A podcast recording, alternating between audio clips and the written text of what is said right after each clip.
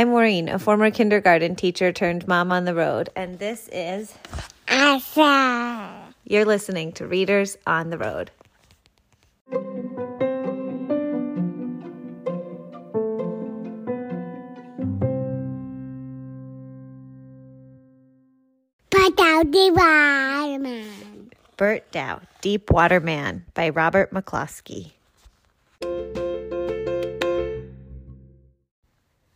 Burt Dow is an old deep water man, retired, of course, but retired or not, he still keeps two boats. One is a dory so old and so leaky that it can no longer be launched. Burt has painted it red and placed it on the little patch of lawn in front of his house, overlooking the bay. He's rigged it like one of the many ships he's sailed to all the corners of all the seven seas. It's filled plumb to the gunnels with earth, and every summer Burt plants it with geraniums and Indian peas.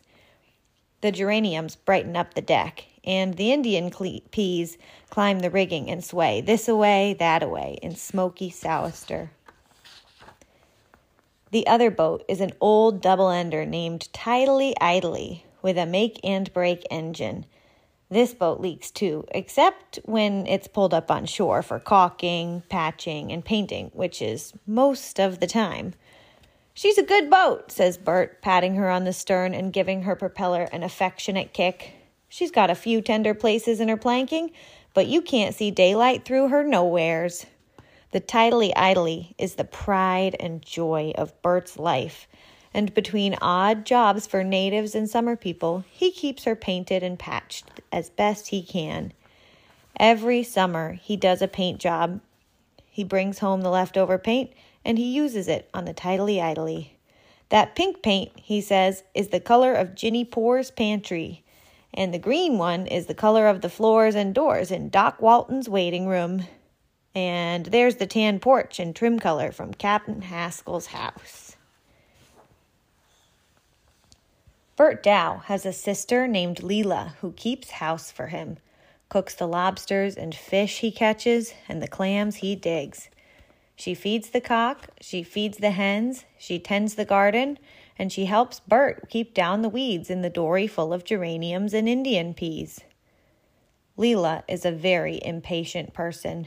"Most impatient being on land or sea," says Burt as he hustles about doing this or that so as to not keep her waiting. Mornings, when the cock crows, cockety-doodly, Lila is already down in the kitchen, rattling her stove lids, clinkety-clink, and shouting, "Hit the deck, Burt! Time to eat!" And Burt, winking and blinking his eyelids, comes stumbling down the stairs to breakfast so as to not keep Lila waiting.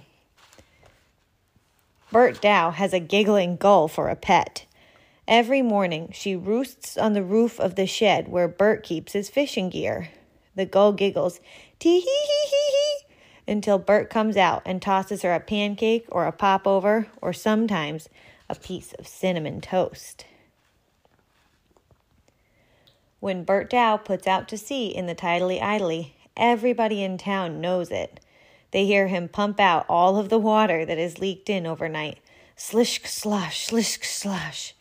Then there is a pause while Burt checks the tenderest spot, between the pink plank, the color of Ginny Poore's pantry, and the green plank, the color of the floor and doors in Doc Walton's waiting room. They hear him start the make-and-break engine, clackety-bang, clackety-bang, and they see him, firm hand on the tiller, giggling gull flying along behind, heading out of the cove and going clackety-bangety down the bay. One morning, the cock crowed, cockety-doodly, and Lila rattled her stove lids clinkety-clink, shouting, "Hit the deck, Burt! Time to eat!" And Burt came downstairs, winking and blinking his sleepy eyelids, and ate his breakfast. He tossed the giggling gull a popover, tee-hee-hee-hee-hee-hee, and went down to the cove to pump out the Tidely Idely, slish-slosh, slish-slosh. He gently felt the tender spot between the pink plank, the color of Ginny Poore's pantry, and the green plank, the color of the floor and doors in Doc Walton's waiting room. "Giggling gull," he said sadly, "'twon't be long before the Tidely Idely gets planted with geraniums and Indian peas." Then he started the make and break, clackety-bang, clackety-bang, and Firm hand on the tiller, giggling Goal flying along behind, he headed out of the cove, going clackety-bangety down the bay to fish for cod. Bert kept studying the color of the sky, the color of the water, and the direction of the wind. "An old deep-water man like me always keeps a weather eye out," says Bert. "But he keeps two weather eyes out when he puts out to sea in a vessel as old and leaky as the Tidely Idely." Those are fish. It looked like a good day. So Bert took the Tidely Idely way, way out to the end of the bay and into the open sea. He shut off the make-and-break engine and let the boat drift on a gentle swell. Then he baited up his hook with clams and lowered it over the side to fish for cod. Bert didn't get any bites, not even a teeny-weeny nibble. So he cranked up the make-and-break and moved the Tidely Idely to another spot. But there were no fish there either. He didn't even pull up a pollock or a sculpin. "There must be something down there frightening those fish," Bert confided to the giggling Gull. "Tee-hee-hee-hee-hee," the giggling Gull agreed. Then Bert felt a substantial sort of tug on his line that almost, but not quite, pulled him over the side. Then Bert pulled, and then Bert tugged. He heaved and he tugged. He grunted and groaned until the Tidely Idely practically stood on end. But he couldn't haul in even a single inch of line. "Must be caught on the bottom," said Bert. "Tee-hee-hee-hee-hee." The giggling Gull was much amused, and she teetered on the tip of the tiller to see what would happen next. Well, Bert, so it seemed, finally got his line uncaught from the bottom and was hauling it in in a moderate sort of way, not paying much attention to see if he needed more bait. The giggling Gull was teetering to and fro on the tip of the tiller and tittering tee-hee-hee-hee now and then in a nervous sort of way. She might have noticed something or other that for the particular moment hadn't come to Bert's attention. But in the very next moment, it came to Bert's attention that he had pulled up a whale of a tail. Or was it the other way around? The tail of a whale had pulled up Bert. Bert grabbed the pump handle and hung on while he swung around this-a-way and that-a-way. The giggling Gull teetered on the tip of the tiller and laughed fit to split. Bert finally slacked up on the line, or was it the other way around? Finally, the tail slacked up on the line, but then the tail began to thrash about this-a-way, that-a-way, in such a manner to call Bert's attention to the fact that there was a whale on the other end of it. "Ahoy there, whale," bellowed Bert. "Hold your horses, keep your shirt on, head into the wind, and slack off the main sheet." The whale couldn't hear, because his hearing gear was so far upwind from his steering gear that he had come afoul of Bert's cod hook. "Ahoy there, you giggling Gull!" shouted Bert. "Fly away down there and tell this whale that this vessel has a couple of tender places in her planking. He's about to stave us in and send the Tidely Idely and all the hands straight to Davy Jones' locker." The barb of Bert's cod hook was barely caught in the blubber of the tail, and since it didn't hurt, the whale quieted down and allowed Bert to haul in his cod line cautiously so he could remove the hook. When the tail came within reach, Bert had his pliers ready. Working ever so carefully so as to not tickle, he snipped off the barb and eased out the hook. "There, now," said Bert. "Only a little bit of a hole, and I've got just the thing for that."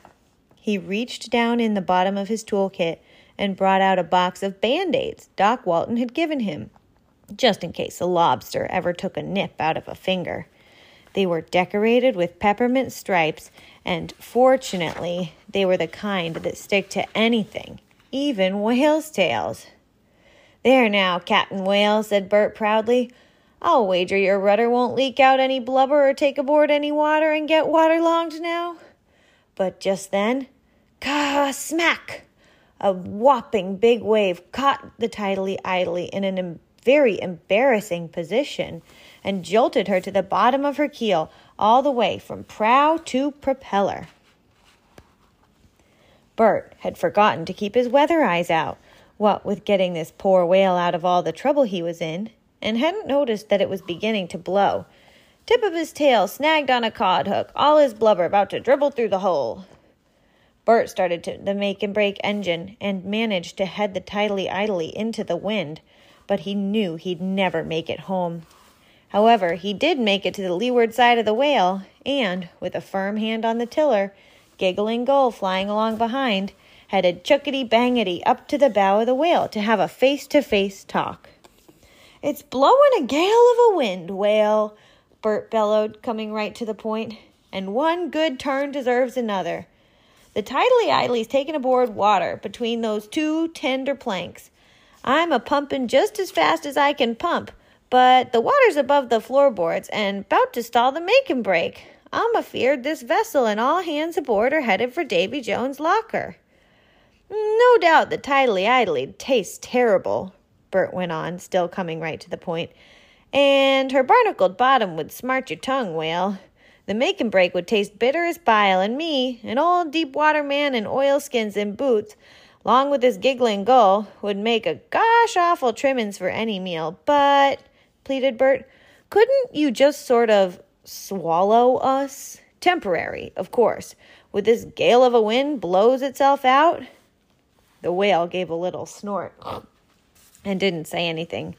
Apparently, this was a whale of few words. He just opened his mouth wide and ah, in the classic tradition. Bert set the throttle of the make-and-break at wide open and chuck-a-bang, chuck-a-bang, firm hand on the tiller, Giggling Gull flying along behind, guided the Tidely Idely into the whale's mouth and navigated the length of the gullet and into the whale's tummy without so much as touching a tonsil on the way down. "Well," said Bert, "I naturally expected it to be dark inside a whale's tummy, but I didn't expect it to be as dark as this. A few portholes for light and ventilation would improve the design of this animal." This idea stuck, struck the giggling gull as funny, and she started giggling again. Bert was bending over and bumbling about in the dark, trying to find his lantern. He bumped his head in the make-and-break and yelled, "Out of my way, you chuckety-bangified batch of old iron!" Tee-hee-hee-hee-hee! This made the giggling gull laugh fit to split. "Gull," said Bert, test- Bert testily, "someday I'll gaggle you. I never realized until now how limited your vocabulary is. You'd be a poor companion to be shipwrecked on a sunny desert island with, and you're even worse in a dry dock and, and down in this gloomy, dark, damp tummy of a whale. If I had my choice, I'd take a dictionary every time." Bert had found the lantern and was feeling around, trying to find a dry spot on which to strike a match, when he had a very disquieting thought. "Supposing this whale didn't hear every word I said out there in that gale of a wind?" he asked. "What if he doesn't understand the English language red letter perfect? Or maybe that he's absent-minded? He might not know or remember that we're supposed to be temporary guests, so to speak." "Yep. Giggling Gull," Bert continued, "we'll have to make sure we get ourselves unswallowed." He finally struck a match. He used the seat of his pants.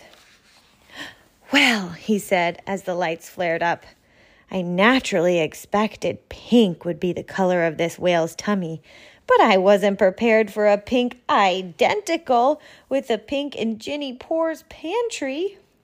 "Yep, like a big pink cave. That's what it is." Bert checked over his boat and found that the spot where the wave had slapped the Tidely Idely on her tender bottom would need considerable caulking, patching, and painting. In fact, the water that was only moments before had leaked in from the ocean into the Tidely Idely was now leaking the other way around, out of the Tidely Idely and onto the pink deck of the whale's tummy. After Bert finished his caulking, patching, and painting, he said, "Ain't perfect, but you'll hold until we get home, I hope." "Giggling Gull, we have to get busy. Lila's back home, rattling her stove lids and getting impatient over our not being home in time to eat. First of all, Bert tugged and shoved until he got the Tidely Idely turned about so that her bow was pointed in the right direction. Then he systematically set about trying to give the whale an upset tummy. "Whales has got strong stomachs," Bert explained to the giggling gull, "and it takes more than a mixture of ketchup and ice cream, pickles and peppermint, mint pie and mustard to call their attention to the fact that their tummy's upset." He began pumping out the Tidely Idely to the very bottom of the bilge. In an old boat, that always produces a lot of interesting things, such as old crab claws, clams, bait, rusty fish hooks, a can opener, corroded pieces of brass, all mixed in with a nice big helping of sediment. Bert started scooping up the sediment on the end of a piece of shingle and began flipping a little glob here, a little glob there, making big splatter spots on the lining of the tummy. The tummy began to quiver like a horse's flanks, flicking off flies.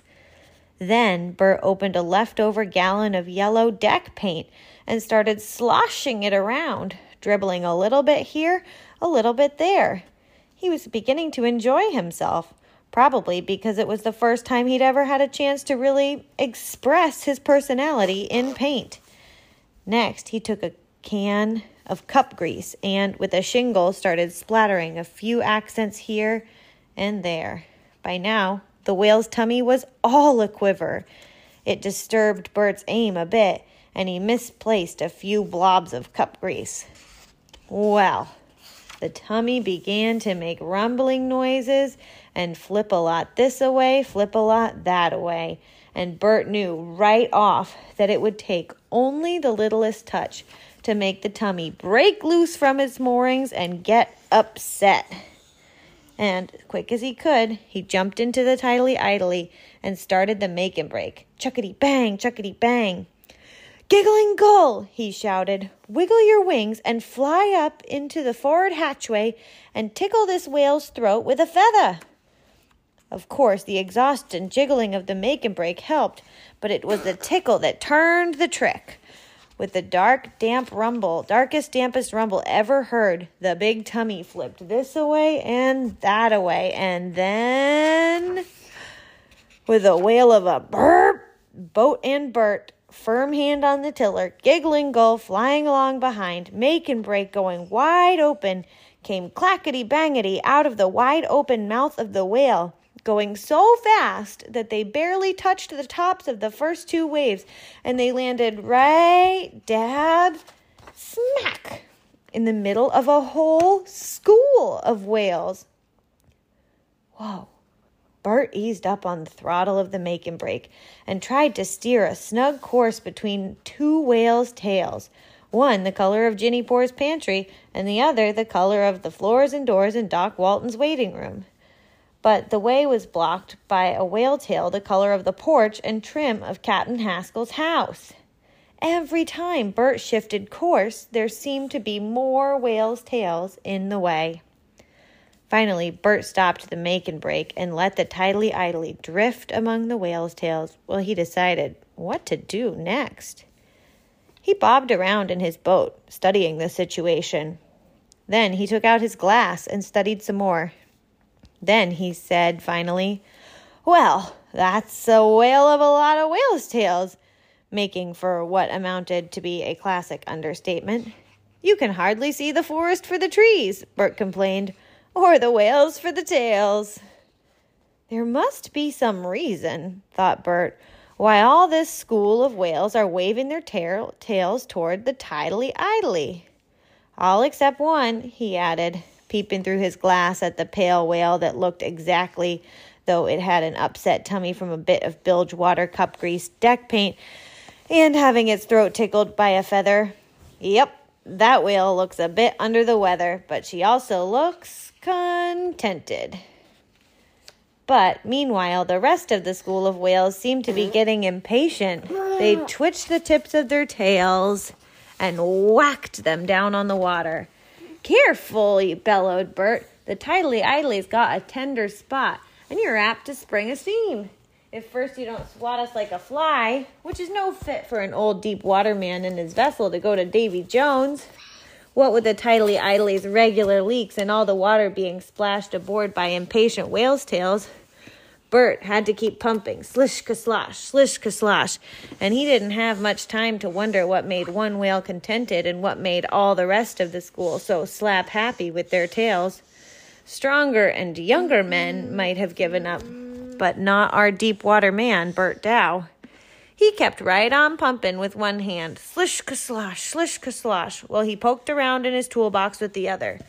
Still pumping, slish-ka-slosh, slish-ka-slosh, he pulled out a Band-Aid, unfurled it from its wrappings between his teeth, and slapped it onto the tip of the nearest whale tail.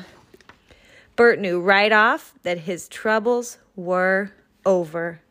The whales were only impatient at my taking so long to understand 'em, Bert explained to the giggling gull.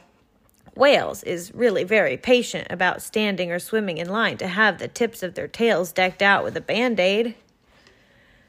After all the whales had been decorated, each with a peppermint-striped Band-Aid, the entire school swam, tails held high, in a tremendous circle around the Tidely Idely. An old deep-water man like Bert couldn't resist shouting, "There she blows!" in the best classic tradition. Then, all together, one, two, three, the school of whales blew three big blows for Burt Dow and swam off over the horizon. "I never did see it," said Bert. "So many tons of contentment come from such a little old Band-Aid box." He still had one Band-Aid left, and he knew he'd never need it himself. Never was a lobster hatched or catched as it could ever clamp a claw on Burt Dow. A Band-Aid. So, just as a joke, he said, "Giggling gull, let's take this last Band-Aid home to Lila." "Tee-hee-hee-hee-hee," giggled the gull, because she always th- was the one who enjoyed Bert's little jokes. "And we better take it right now," said Bert, so as to not keep her waiting. And... But then he noticed that the water was up over the floorboards, so he started pumping again. Slish-ka-slosh, slish-ka-slosh. Then he cranked the make and break, make and break, and clackety-bang, clackety-bang. And with a firm hand on the tiller, giggling gull flying along behind, he headed the Tidely Idely back up to the bay. They made it home just as the cock began to crow. The end. Yeah. No.